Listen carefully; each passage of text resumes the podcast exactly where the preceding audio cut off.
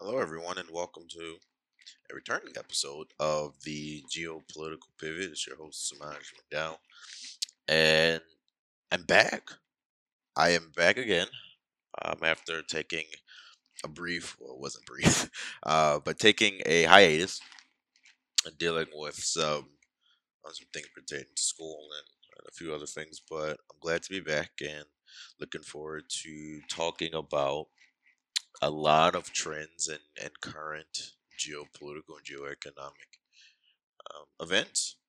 First and foremost, I want to send my heart, condolences, prayers over uh, to India, who's battling um, a, a truly um, hurtful and a painful fight with, with COVID as they're nearing 20 million cases. And in Delhi alone, there's one death uh, per four minutes uh, from COVID. Running out of oxygen and the lack of federal and, and state dialogue, cooperation, coordination. Um, their their handling of, of COVID has been truly uh, truly a travesty. Um, so with that, I do want to get down to starting up uh, a series on here called Uncovering the Chinese Strategy. Um, doing a deeper evaluation of essentially geoeconomic warfare in the 21st century.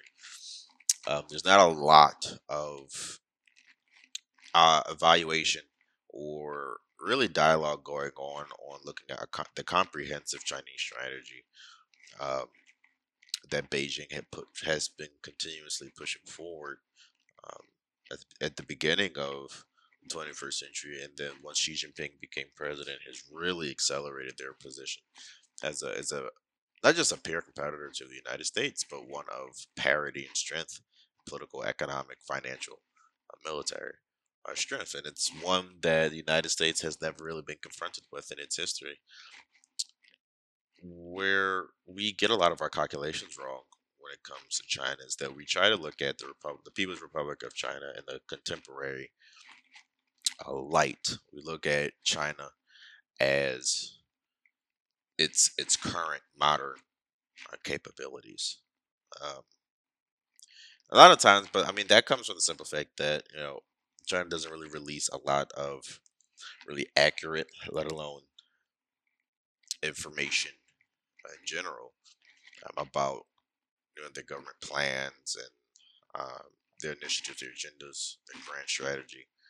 But in order to really understand the, the China dream, what Xi Jinping um, has coined it, the, the 2049, the 2050 goal of the Chinese government, and celebrating uh, the 100th year uh, anniversary of the formation of the People's Republic of China, as well as the 100th anniversary of the formation of CPC. Um, with that, it's important to understand that the United States is fighting a different war. We're fighting this this war of ideas, but they're doing it completely wrong.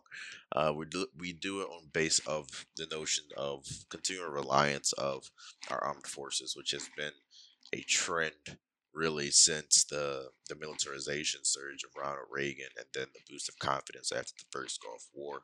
But prior to Ronald Reagan, prior even prior to Woodrow Wilson's uh, 14 points as incorporated in the Treaty of Versailles, the United States has been known for its neutral based policies, um, primarily for the purposes of controlling uh, markets looking to saturate markets with American goods and a foreign policy based off of geoeconomic principles uh, in order to you know maximize affluence and wealth potential and really solidify the position of the United States, which it did eventually before uh, the year 1900 as a true uh, potential you know hegemonic power.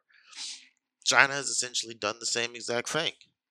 Um, when Deng, uh, Deng Xiaoping became president in 1979, 1980, um, China prioritized its, its economic uh, development, its financial development, economic, financial, socioeconomic reconstruction, uh, because there is an underlying notion that in order to reverse the century of humiliation, essentially the, the 19th century, they had China, they, the Chinese people, had to essentially have the economic and financial prowess uh, in order to overcome the economic might of those who perpetuated uh, the century of humiliation. And that includes not just Russia, um, but also the United Kingdom, um, the United States, France, um, Portugal, uh, and so on and so forth. Uh, but this is not a new phenomenon. It was new for us in the West because we're now finally pay, trying to pay attention to Chinese strategic mindsets. But the Chinese, because they play a patient game, this reality of wanting to essentially construct or produce a China dream, uh, where China, whether or not they wanted to admit it, China as the global hegemonic power, um, this is a phenomenon that goes back to the, the end of the century humiliation, the 1890s.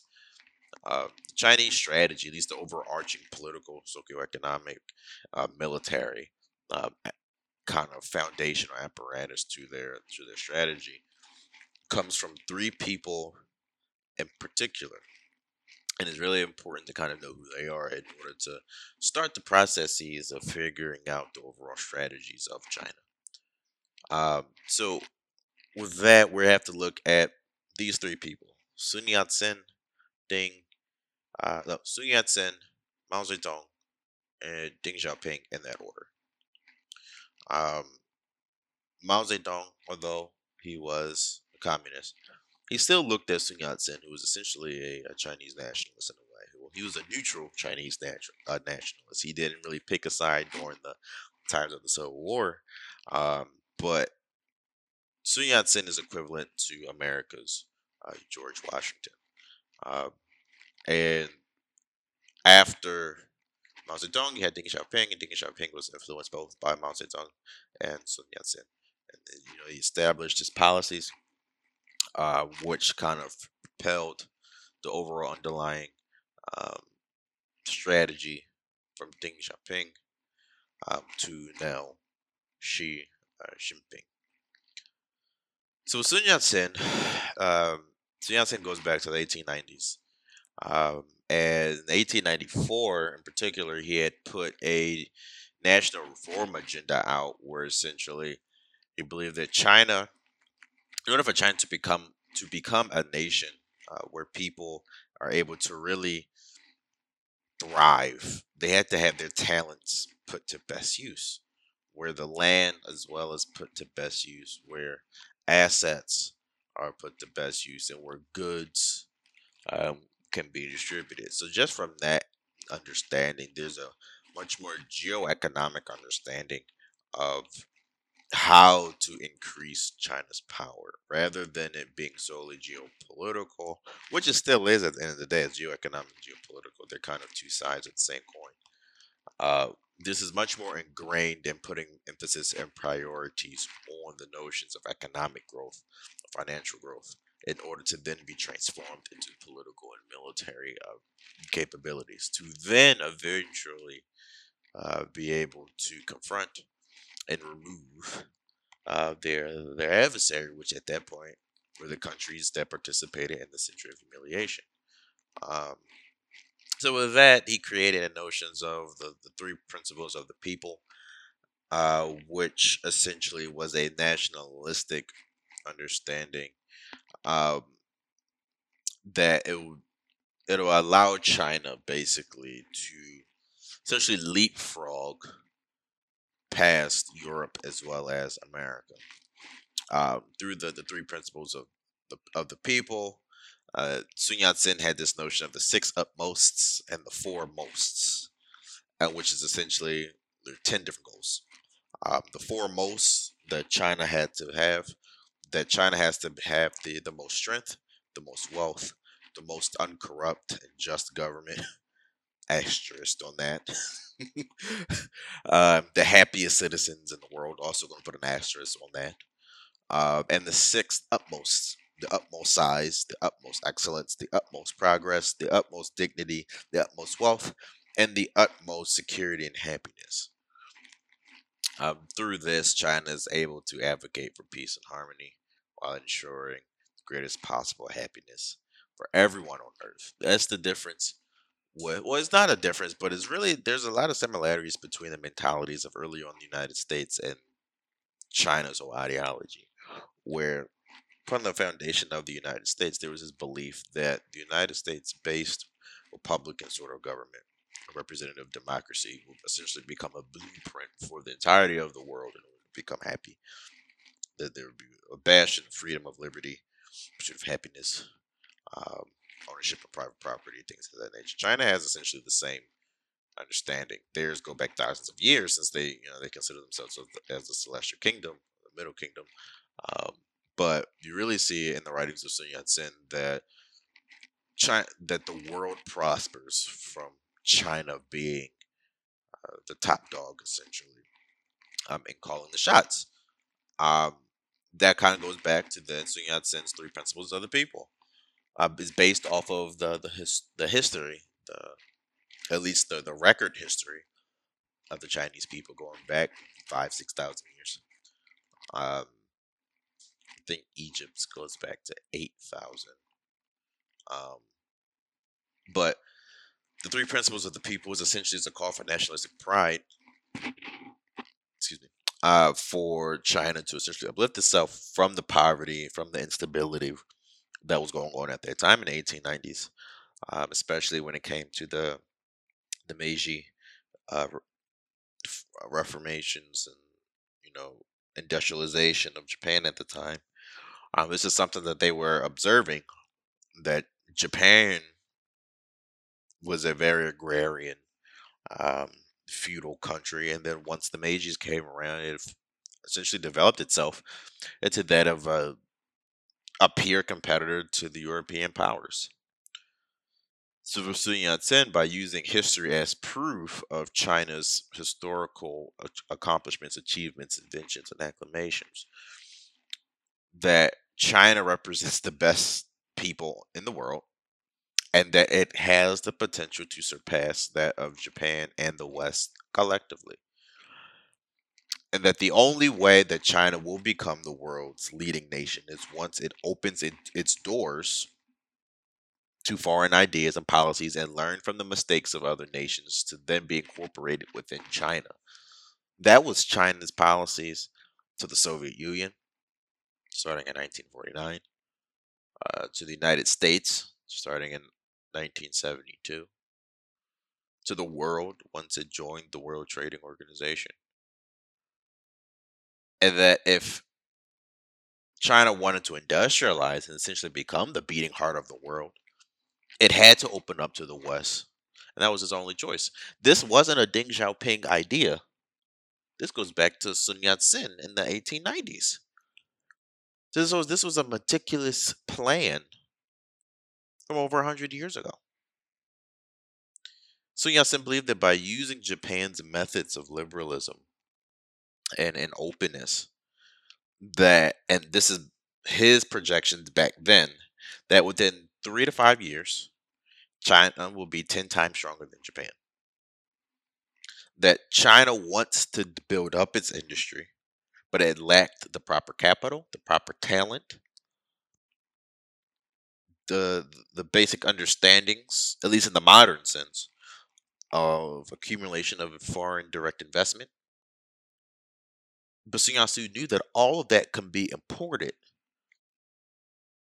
That if the methods that they were not implementing within China domestically, the methods that they were producing domestically, if they failed, then they could just look abroad and adopt those mechanisms to then propel China into a better position. We, we see that now. But this was a gradual uh, process. This three principles of the people we just kind of talked about was then followed by Mao, Mao Zedong's Sinification of Marxism, but then also Deng Xiaoping's doctrine of Chinese characteristics, socialism with Chinese characteristics. This is where that comes from. That you know, uh, Sun Yat-sen's three principles of the people, Mao Zedong's Sinification of Marxism, and Deng Xiaoping's doctrine of Chinese characteristics, they all come from this notion that China needs to be revived through innovation in a uniquely Chinese way in order to lead the world, essentially.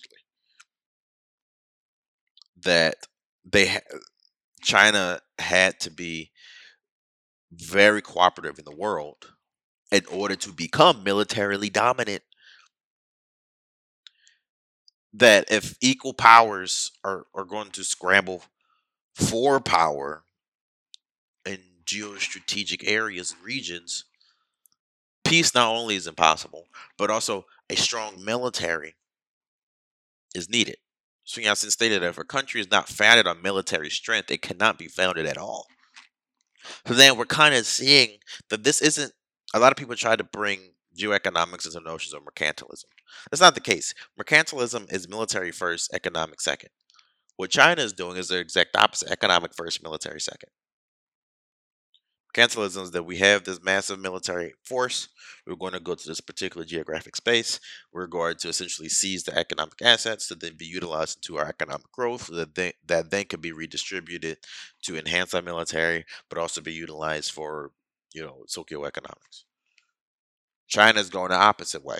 And we see that now through the, the Belt and Road Initiative, where we're going to increase our economic footprint, our provide you know, ensure that other countries are able to become financially dependent upon our manufactured goods, upon our our our loans, and the access to their resources that we acquire. We'll then utilize that to further maintain our manufacturing, our economic production growth, and a percentage of that will also go towards our military development to achieve to achieve parity with the United States and to have a globally recognized advanced military force, so that we can then supplant our influences and our presence and geostrategic uh, regions, which is primarily going to be will have to be looked at geoeconomically, especially in the 21st century, where sovereign borders don't really necessarily mean much, and there's much more emphasis on transnational corporations and maritime trade routes. Um, with that being said, we kind of see that you know Xi Jinping indicated that you know as the the the global economy is going to the east, China must then pivot to the west in order to capture that that global pivot and then essentially bring it to um, to China. So you know, essentially had the same thing, had the same understanding that China has to leverage itself to where not only China makes up for its subjugation, but also it leads. That 2,000 or so years ago, China not only dominated Asia through trade, so you're talking about like the Silk Road, but it also threatened the concept of Europe. Now, granted, the concept of Europe wasn't really formed to like the fourth century, but for today's terms, we're going to look at we're just going to look at the space of what now constitute as Europe. So through trade, uh, China had directly threatened um, Europe. Um, because of that, he kind, of goes in to talk about how a lot of countries saw China as a very rich country and territory and its resources, which it is with massive commercial markets. Um, but because it has these massive commercial markets, it, uh, it unfortunately had a, a weak military and a passive culture. That passive culture kind of comes from the inherited Confucian um, Neo Confucian legalism um, understandings um, over thousands of years. And truly enough, the Chinese military was relatively weak um, in comparison to the European powers at that time, or the European and American military forces at that time. Um, you can kind of understand that in order for China to kind of ensure that it is no longer insecure, it has to bolster a military force that is either on parity or it is much more advanced than the most advanced military at the time. So for Sun Yat-sen, he proposed in around 1912 uh, military reform, essentially. Um, and he stated that today and in the future, we look forward to every one of you becoming fine soldiers, learning military affairs, and becoming the men who, who teach 40 million of your countrymen the art of war.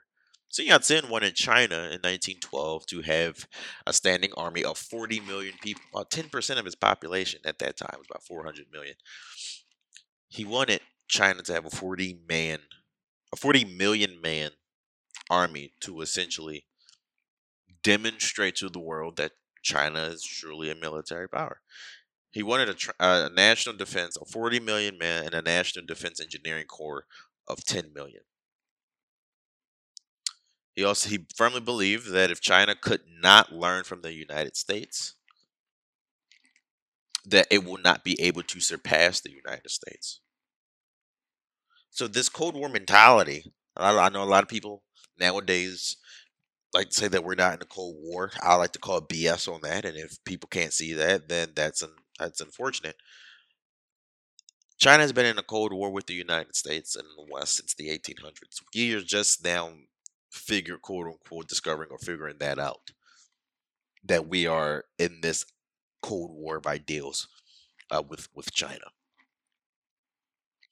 So Yat sen argued that China is equal to the United States in its territory, which it is, give or take and its resources. Uh, that's debatable as far as resources, but as far as actual geographic landmass, um, they're about neck and neck. Um, he stated that China is equal to the United States in territory resources, but with labor that is four times that of the U.S., China can be more productive. Uh, but what China lacked was capital and talent. That's relatively true. We've seen it a lot, especially during the COVID uh, lockdown. China was producing massive hospitals within a matter of two weeks. He believed that if, if China could obtain these elements, industry would develop, and China would not only keep pace with the United States, but would be four times as productive if only China had the talents and the, the capital that they need. So from there, we see the foundations of where Xi Jinping's strategy comes from. This wasn't just simply made up. It came from Sun Yat-sen in the 1890s. There's a blueprint there. There's a there's a guideline. Xi Jinping is just the culmination of Sun Yat-sen, Mao Zedong, and Deng Xiaoping. With Mao Zedong,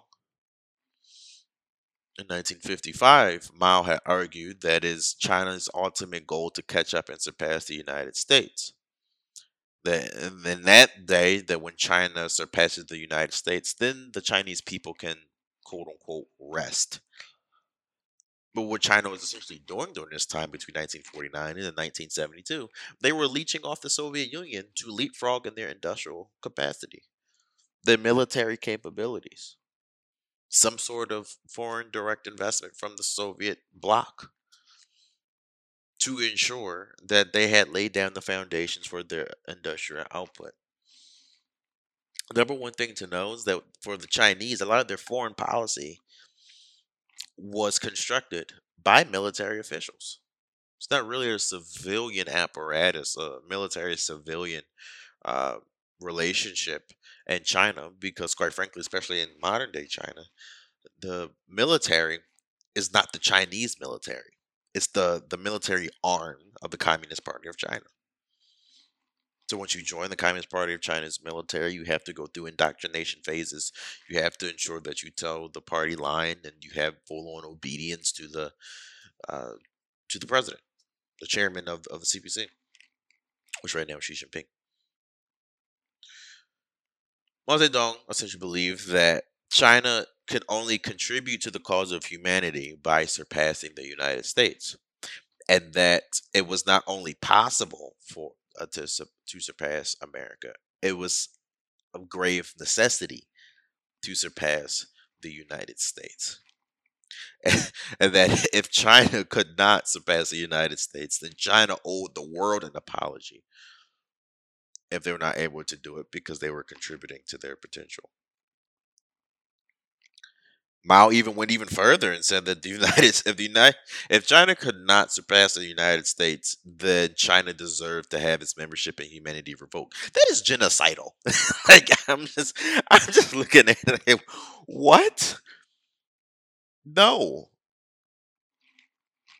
But Mao was very adamant in indicating that China, by any means and all means necessary, has to completely reverse a hundred a hundred years of humiliation as soon as possible.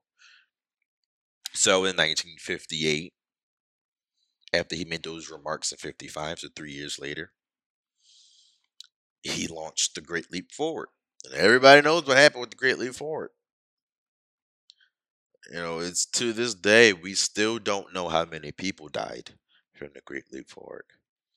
And quite frankly, it's astounding that he actually, not even just the human toll wise, but even the economic side of um, the casualties coming from the Great Leap Forward, that in 1957, China's GDP global share of GDP was 5.46%. But because of the the the impacts of the Great Leap Forward, China's economy, uh, global share of GDP shrunk to four percent in 1962, which is even lower than their global share of GDP in 1950, which is four point, which was 4.59 percent. So he did much more harm than good but yet still dem- still demanded that the ultimate goal remain to be to oust um, the United States from the the global hegemonic position. But you see, the spirit of China's overall strategy comes from what he stated in in 1964, and I quote: we cannot just follow the beaten track traversed by other countries in development technology and trail behind them at a snail's pace. We must break away from conventions and do our utmost to adopt advanced techniques in order to make China a powerful modern socialist country and not too long a historical period. So that you get this notion of the the China dream essentially, which the next 50 to 100 years. So he was talking about uh, he stated at least the the, the 50 to 100 year uh, quote in 1962. This is where Deng Xiaoping gets that idea from. And and then he talks about the notions of acquiring modern technology, advanced techniques in 1964, which is something that Deng Xiaoping takes, but then infuses it with essentially state capitalism. Um, the Great Leap Forward was kind of from this notion that China has to break through traditional models and find a new path of development. Wink, wink. Deng Xiaoping's Chinese uh, socialism with Chinese characteristics. And the difference between Deng Xiaoping and Mao Zedong is that he never admitted that it was his goal, his overall goal, to essentially surpass the United States and replace the United States he created in the 1980s this notion of three steps policy to be achieved by the 100th anniversary of the country's founding, which is basic sustenance for all, healthy growth, and overall revitalization of the nation of the of the nation. Deng's policy kind of is it literally is just a, a but actually putting into practice and application what Sun Yat-sen was talking about: foreign direct investments, opening up the markets, opening up the economy, um, providing you know basic understandings of the global economic system, um, investing further into talent, obtaining capital, evaluating the the faults of other countries, correcting them, and then implementing them in China in order to maximize their growth. Uh, but just for some statistical understandings of uh, kind of the, the situation of China. I'm not going to go through everything today because I want to make this full to a full on series through multiple because I also want to talk about the implications of geoeconomic principles, which is clearly also at play here with the rise of China, as it was with the rise of the United States. In 1987, Paul Kennedy uh, made three predictions about global future global politics. At this time, remember the Soviet Union was still around, uh, but he stated three things: no other countries would be able to enter the five-headed power arrangement shared by the U.S., Soviet Union, which is now Russia, China, Japan, and the European Economic Community, which is now the European Union. there was some speculation to incorporate India in that eventually. Um, however, India is, is being classified as a junior partner rather than part of the, the that five headed or six headed power arrangement. Two, the balance of productive strength was moving away from the Soviet Union, the United States, and the European Union towards Japan and China. And China's current leadership would overtake Moscow, Washington, Tokyo, and the European Union. That was the indication back in 1987. Um, and Goldman Sachs had predicted that by the year, well, they put out a prediction that by the year 2027, this is before the COVID um, fiasco, but Goldman Sachs had set out a prediction that China's economy will surpass the United States in size, and then by 2050, it would be twice the size of the U.S. economy.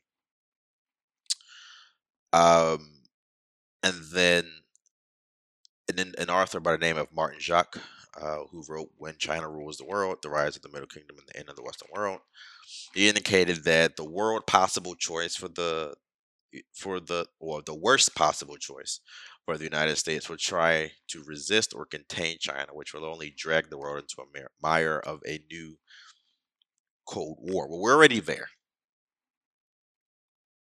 Being fully honest, we're already there. China has had that mindset since 1896 in regarding the United States. We're just now getting to that realization. This is, I'm just going to call it how it is. It's not necessarily the decline of America that we're seeing in this notion or the decline of Western ideals. The problem is that the West, and especially primarily the United States, has not updated their global, the geopolitical, the geoeconomic thinking in order to properly address the the growing problem of of China. That's the problem right there. We look at things from a antediluvian and anti- antiquated and a very outdated mindset, where China has had this mentality since the 1890s, but has been able to adapt to make sure that it's able to essentially to construct parity with that of the United States. China understands the, the, the relationship between geo between economics and geopolitics. Is that when economic development increases, so too does geopolitical influence. And it has the, the same inverse relation or the same relationship, not really inverse, but when you have a negative economic development, you have a negative or decrease in geopolitical influence. That's it's not rocket science. We have an increase in the economic base, the economic potential. You have an increase in military posturing, procurement, and technology. We have a decrease in economic base. You have a decrease in economic post- uh, military posturing and technology. It's nothing new. You know, China understands the economic inter- interdependence as asymmetric vulnerabilities within our global system. And by threatening or being able to disrupt these supply chains, China understands the Achilles heels to the United States. The same thing with the notions of debt being, you know, debt is power. The United States couldn't be touched when ownership of U.S. debt by global entities was very low and minimal. But now that's changed when countries like Japan and Korea and China and a few other countries own American debt. So we have to really evaluate our strategic understandings of the world in which we're living in. So going back to what um, I was talking about is that China is under five assumptions uh, that this is what will happen if and when they lead the world. The first thing is that when China becomes a global leader, it will be the outcome of struggle between the world's largest developed countries and prove that developing countries can become developed countries and surpass established developing countries. So that's political clout. When China becomes the world's leading nation, it will be the outcome of struggle between the world's largest socialist nation and the world's largest capitalist nation. They have economic clout. Um, and it's kind of more into that. You know, for the past 200 or so years, Western nations have been the most prosperous nations in the world. Um, and if China is able to demonstrate its system is ideal, then that would demonstrate a better alternative to the Western uh, construction. Um, when China becomes the world's leading nation, competition between Eastern and Western civilizations will take on new significance. So now you have a cultural, a civilization, a, a an identity clout. When China becomes the world's leading nation, and will put an end to the perceived notions of of the perceived Western notions.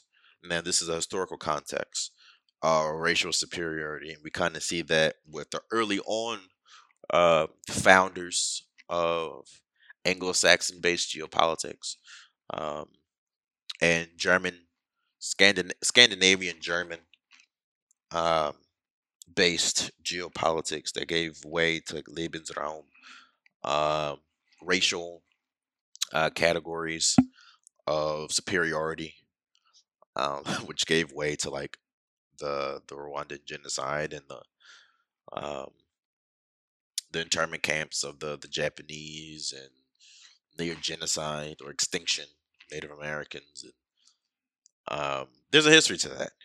Um, and then on top of that, it would say essentially that um, the overall, in order for this to happen, China has to establish this notion of a national will, populism, nationalism. You see that in China now under Xi Jinping, this rejuvenation of the, the China spirit, the China will, the Chinese state. And it's kind of, and that's based off of the notions of humans being naturally competitive, um, and that it takes confidence uh, for nations to develop the strength in order to compete by any means necessary. Um, so that's kind of like what I wanted to stop at today. I've been talking about 37 minutes. I didn't want to do something too too long or too extraneous, but just overall that the overall understanding that we're entering to this era of geoeconomics. For a lot of the countries, geoeconomics has always been part of their their overall strategy, their overall grand strategy. But it's something that the United States and primarily the West has to take more into consideration. That this era of 21st century geoeconomics is marked by borderless um, and transnational relations, non state actors, um, as well as the importance of uh, harnessing of emerging technologies uh, being implemented for dual use purposes, both civilian and military usages. With that, we have to also, I want to talk about the next uh, session that I'll do. We'll look at geoeconomics as both a strategy as well as an analytical tool uh, for assessments to kind of not just out, not just to assess our capabilities, our positions, and our posturings, but also the capabilities, our position, the capabilities, the positions, and the posturings of adversaries. Um, that includes looking at the geo dimension, uh, dimension of strategy, which is the economic base of uh, national power. Um, the national power is then delved from natural resources and the, the, the will people through the institutions that's produced, um, as well as other type of socioeconomic development. Uh, and then with that, I'll leave on one note that the territorial character of sovereign states are not changing um, as they are bound by the physical geography but our strategic imperatives of the state power. That's the part that's changing at rapid rates as technology is increasing. And with that, that is the dangerous part. And that we're seeing an acceleration of tensions between the United States and China. Uh, for China, a strong domestic economy economic base is essential to a successful geoeconomic posturing and a geopolitical uh, strategy.